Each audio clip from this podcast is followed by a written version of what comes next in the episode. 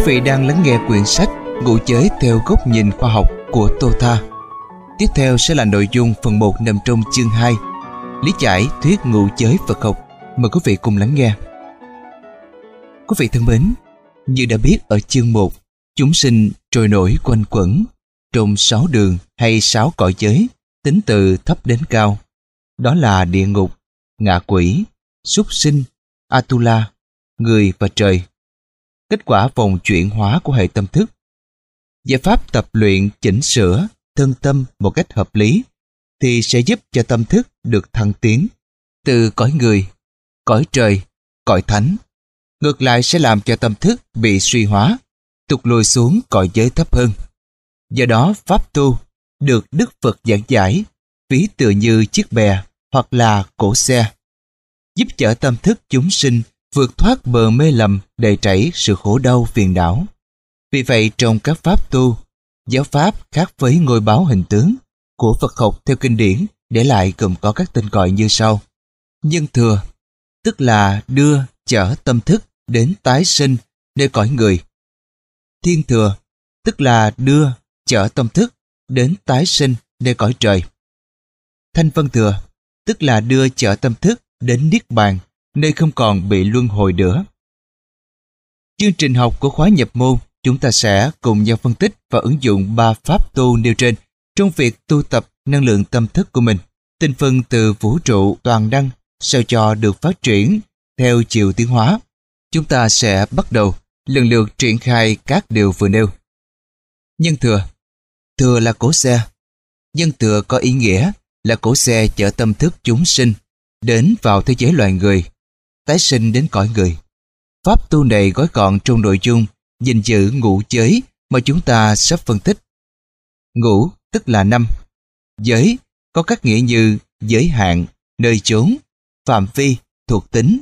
Ví dụ như giới thượng lưu là chốn giao lưu thuộc hạng người tầng lớp cao của xã hội, hay giới hạ lưu là chốn hạng người thuộc tầng lớp thấp của xã hội. Giới tính là thuộc tính nam nữ, trống mái, đực cái. Thế giới tức là chốn sinh tồn của muôn loài. Biên giới, tam giới. Ngũ giới có nghĩa là năm điều mà chúng ta cần hạn chế, giới hạn dần. Duy trì công phu trì giới ngày càng tiến bộ nhuần nhuyễn, tinh tấn cho đến khi diệt sạch, hoàn toàn không còn vi phạm nữa, hoặc là năm nơi chốn hay năm thuộc tính mà chúng ta cần nên tránh, đừng để bị mắc vướng vào làm hại thân mình. Ngũ giới có năm giới cần tránh như sau. Thứ nhất là sát sinh, trực tiếp, gián tiếp, hữu hình, vô hình. Thứ hai là trộm cắp, trực tiếp, gián tiếp, hữu hình, vô hình. Thứ ba, tà dâm, bạo dâm, tạp dâm, đa dâm. Thứ tư, tà khẩu, dối gạt, thô ác, ly chán, theo dệt. Và thứ năm là say nghiện, rượu, bia, thuốc lá, dược phẩm, hóa phẩm, chất kích thích. Giới còn có nghĩa là giới hạn, hạn chế, tránh những hành động này, cẩn trọng giữ gìn tránh vi phạm, xa lánh dần. Và nếu quyết tâm tận diệt được, đoạn trừ sạch thì càng tốt. Dần dần chuyển hóa, giữ giới thanh tịnh, kiến thanh tịnh, đoạn nghi thanh tịnh, chứ không thể nào dứt sạch ngay liền được. Chứ để bị lầm tưởng, cấm tuyệt mà rơi vào khổ đế giới cấm thủ. một Sát sinh Sát sinh là hành động xuất phát từ ba nơi, thân, khẩu và ý, gây nên hủy hoại sự sống. Thân nghiệp, đâm, bắn, đánh chết người, xuất vật, hủy hoại môi sinh. Khẩu nghiệp, nguyền rủa, trù dập, sai khiến, đâm, bắn, đánh chết người, xuất vật, hủy hoại môi sinh. Ý nghiệp, mưu toan, tính toán kế hoạch, chỉ đạo, điều khiển, đâm, bắn, đánh chết người, súc vật, hủy hoại môi sinh. Hành động sát sinh theo góc nhìn khoa học đồng nghĩa với việc gây phá vỡ cấu trúc liên kết của sự sống, bức xạ năng lượng sẽ rất mạnh, năng lượng tiềm ẩn bảo vệ sinh tồn. Lúc đó, đối tượng bị sát hại sẽ bức xạ ra năng lượng tàn ẩn do thiên nhiên lập trình sẵn cho muôn loài, cực kỳ lớn, ảnh hưởng ngược lại hệ sinh học của người gây nên hành động này, tức là quả báo. Năng lượng phản kháng ấy tất nhiên sẽ sinh ra hiệu ứng đối kháng, phản ánh tương tự với hiện tượng bị tác động trước kia.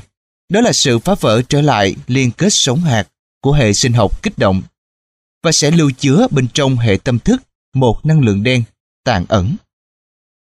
Có thể mô tả trực quan điều này qua một ví dụ đơn giản trong thực tế.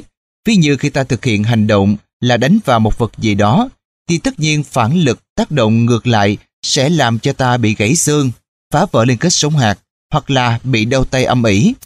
Đó chính là quy luật tất yếu của tự nhiên, nhân quả, không thể phủ nhận hay chối cãi được.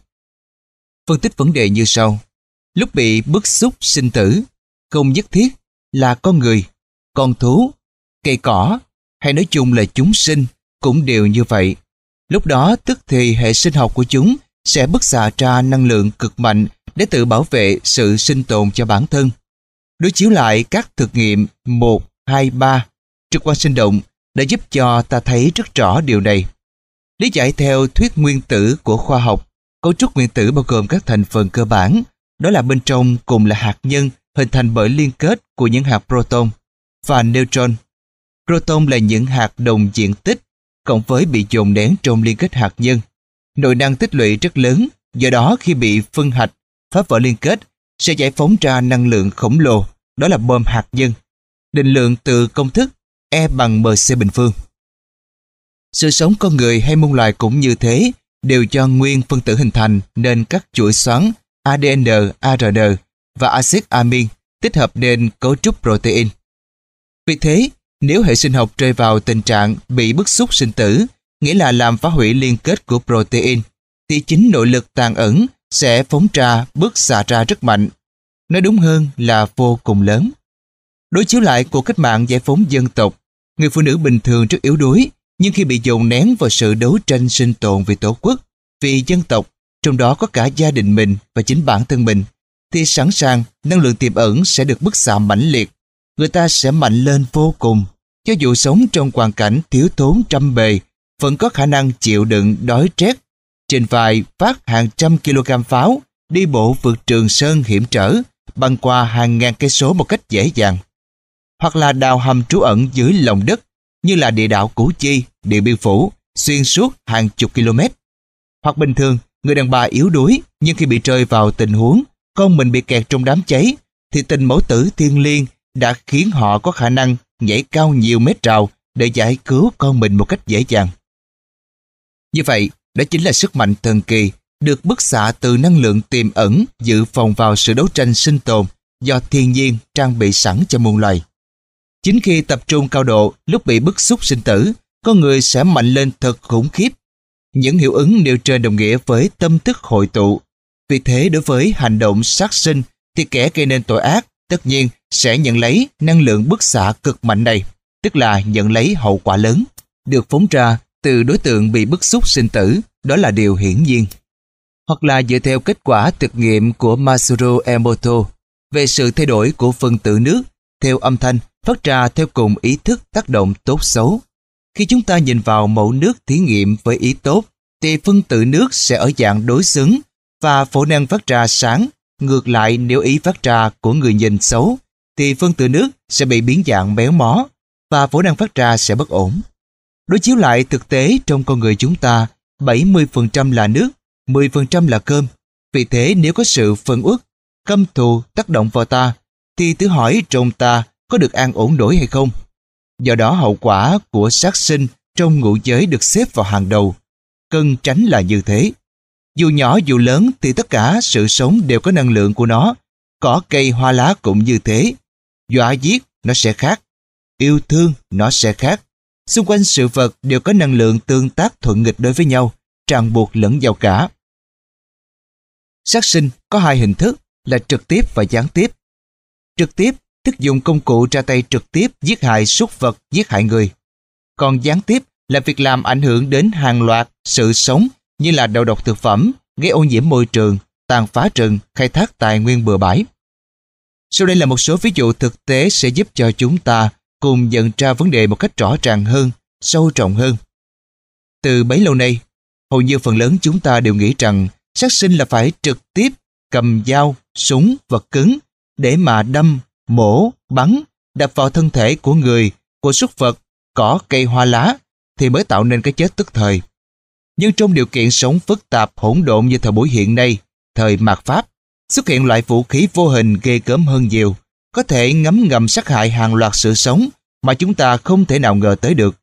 Tôi liệt kê ra đây một số trường hợp thực tế mà công ty Tota đã từng tư vấn giúp hóa giải năng lượng đen, nghiệp chứng cho những gia đình bất ngờ bất hạnh tưởng như quan trái. Trường hợp 1. Hai công ty A và B kinh doanh giống nhau lĩnh vực thì chắc chắn phải có sự cạnh tranh khốc liệt. Đúng hơn, đó là sự đấu tranh sinh tồn. Điều tất yếu sẽ dẫn đến kết quả là kẻ thắng người thua, thương trường là chiến trường. Bi kịch xảy ra sẽ là người thua bị phá sản đến mức có thể dẫn đến việc bán vợ, đỡ con để mà trả nợ ngân hàng, rơi vào đáy sâu của xã hội. Sống trong phần uất và tuyệt vọng cùng cực khiến họ có thể hành động tự tử. Cho nên với vòng xoáy của cuộc sống khắc nghiệt như ngày nay, chúng ta rất khó tránh khỏi sát sinh một cách gián tiếp và vô tình. Tức là không cần vũ khí giết trực tiếp, nhưng qua công việc đấu tranh sinh tồn bởi cơm áo gạo tiền hàng ngày có thể khiến chúng ta vô tình giết hại lẫn nhau. Tất nhiên, điều khó tránh là phía sau lưng người chiến thắng sẽ là âm hưởng của sự căm ghét, thù hằn, nguyên trũa phát ra từ người thua cuộc và thân nhân của họ, gây ảnh hưởng ngược pha đến năng lượng tâm thức. Trường hợp 2. Chị A bị chứng đau bụng bất thường, có khi vòng lên ngực, lên đầu. Chị A tâm sự, đã từng đi khám ở nhiều bệnh viện nhưng không tìm ra nguyên nhân. Lên mạng đọc nhiều tài liệu đối chứng lại bản thân mình thì có cảm giác như là đường ruột bị ung thư. Chị thường hay đến chùa cầu nguyện, cũng gặp các thầy khuyên cúng dường, lại sám hối để giải trừ nghiệp chướng. Chị tự nhủ rằng mình hiện đang ăn chay trường, thường đi chùa lễ Phật, cúng dường, phóng sinh làm từ thiện rất nhiều, thì còn nghiệp gì khiến mình phải bị như vậy? Vẫn chưa có lời giải đáp. Mặt khác, mình ăn chay trường, vẫn thường xuyên tập dưỡng sinh, nhà cửa đều chỉnh phong thủy đúng. Nhưng bệnh lạ vẫn cứ hoành hành ngày càng nặng, và nặng nhất là vào ban đêm. Sau khi nghe chị A trình bày xong sự việc, qua cảm ứng năng lượng tâm thức đồng pha, biết rằng năng lượng đen tồn động trong hệ sinh học của chị ấy, xuất phát từ nguyên nhân công việc hành nghề hàng ngày mà ra. Đối chiếu lại thực tế, chị A vì mãi mê với công việc mà không sáng suốt nhận ra, bởi do thiếu hiểu biết, theo dõi thông tin sách báo và thiếu quan tâm phân tích công việc thực tế mà mình đang làm có đúng là mang lại lợi ích thiết thực cho xã hội hay không, hay chỉ hạn hẹp về lợi nhuận kinh doanh của riêng cá nhân mình, rồi trích một ít lợi nhuận đó mang đi cúng thí, từ thiện phóng sinh chim cá, thay cho việc sát sinh gián tiếp. Trong nghề nghiệp mưu sinh của mình, tiệm cơm che của chị A đã sử dụng thực phẩm có hóa chất như là tàu hũ trắng tinh thơm lừng, thực phẩm chay chế biến đa dạng, vịt tiềm, gà hầm xá xíu, kích thích sự khoái khẩu cho thực khách. Rau xanh lá lớn, do hóa chất kích thích tăng trưởng nhanh, nhìn bắt mắt đẹp và ăn ngon. Thì vô tình, chị A đã cho người ta ăn đồ độc, đầu độc hàng loạt gián tiếp cứ nghĩ bán cơm chay là làm nghiệp thiện, mà quên không để ý đến thực phẩm bán cho người ta ăn có chứa hóa chất độc. Tức là chị A đã gây nên hành động sát sinh hàng loạt gián tiếp đến không ngờ. Trường hợp 3. Anh B là giám đốc của một công ty quá chất lớn. Công việc rất thành đạt, làm ăn từ thiện rất nhiều, sống rất gương mẫu. Sự nghiệp đang đi lên như chiều gặp gió, nhưng đến gần nửa cuộc đời thì tai họa bỗng ập xuống đầu anh. Anh B bị mắc bệnh ung thư, cộng thêm đứa con ngoan đang khỏe khoắn, tự nhiên bị đột tử. Đó chính là hậu quả do hành động sát sinh gián tiếp mà anh B đã gây ra. Xuất phát từ việc hành nghề của mình là xả chất thải, hóa chất độc ra sông, làm ô nhiễm môi trường, giết chết rất nhiều tôm cá, cây trồng vật nuôi, bị mắc bệnh lạ do nước uống bị nhiễm độc. Dân chúng bị ung thư hàng loạt cũng do ăn uống thực phẩm nước bị nhiễm độc. Thử hỏi những việc làm từ thiện tưởng là lớn lao bằng hình thức của anh. Có đủ để bù trừ nỗi ác nghiệp hàng loạt của mình hay không? Đến đây chợt nhớ đến câu chuyện nghịch duyên kể lại rằng có hai vợ chồng vị quan nọ sống thật kiên hòa. Có công xe cất rất nhiều chùa, cầu đường. Thì bỗng nhiên tai họa từ đâu ập đến khiến đứa con trai duy nhất ngoan hiền học giỏi bị bạo bệnh và chết trong đau đớn. Rồi lần lượt đến vị quan kia cũng như thế. Vị phu nhân còn sống thì đau đớn đến tột cùng. Sinh tâm căm kết cuộc đời, sao lắm bất công. Trời đất sao không thương người lương thiện. Rồi bà ta ra lệnh cho binh lính phá bỏ chùa, cầu đường trước kia mà hai vợ chồng đã từng bỏ công xe cất. Thế nhưng may thay, bà đã gặp một vị cao sư đắc thiền giúp bà dẫn dắt tâm thức tìm chồng con để hỏi ra cớ sự. Truy ra thì mới biết rằng trước kia, lúc còn trẻ, vị quan ấy giữ chức vận lương cho quân đội, trên đường tiếp tế lương thực cho các chiến binh đang trên chiến trường. Lúc đi ngang qua nhà, ghé thăm vợ con một chút, đứa con khóc lóc đòi cha cố nán ở lại chơi với mình. Do đó mà việc vận lương bị trễ, gây tử trận hàng ngàn binh sĩ. Thì thử hỏi với những việc phúc thiện của hai vợ chồng, có đủ bù đắp hàng ngàn sinh linh hy sinh một cách quan uổng trên chiến trường hay không?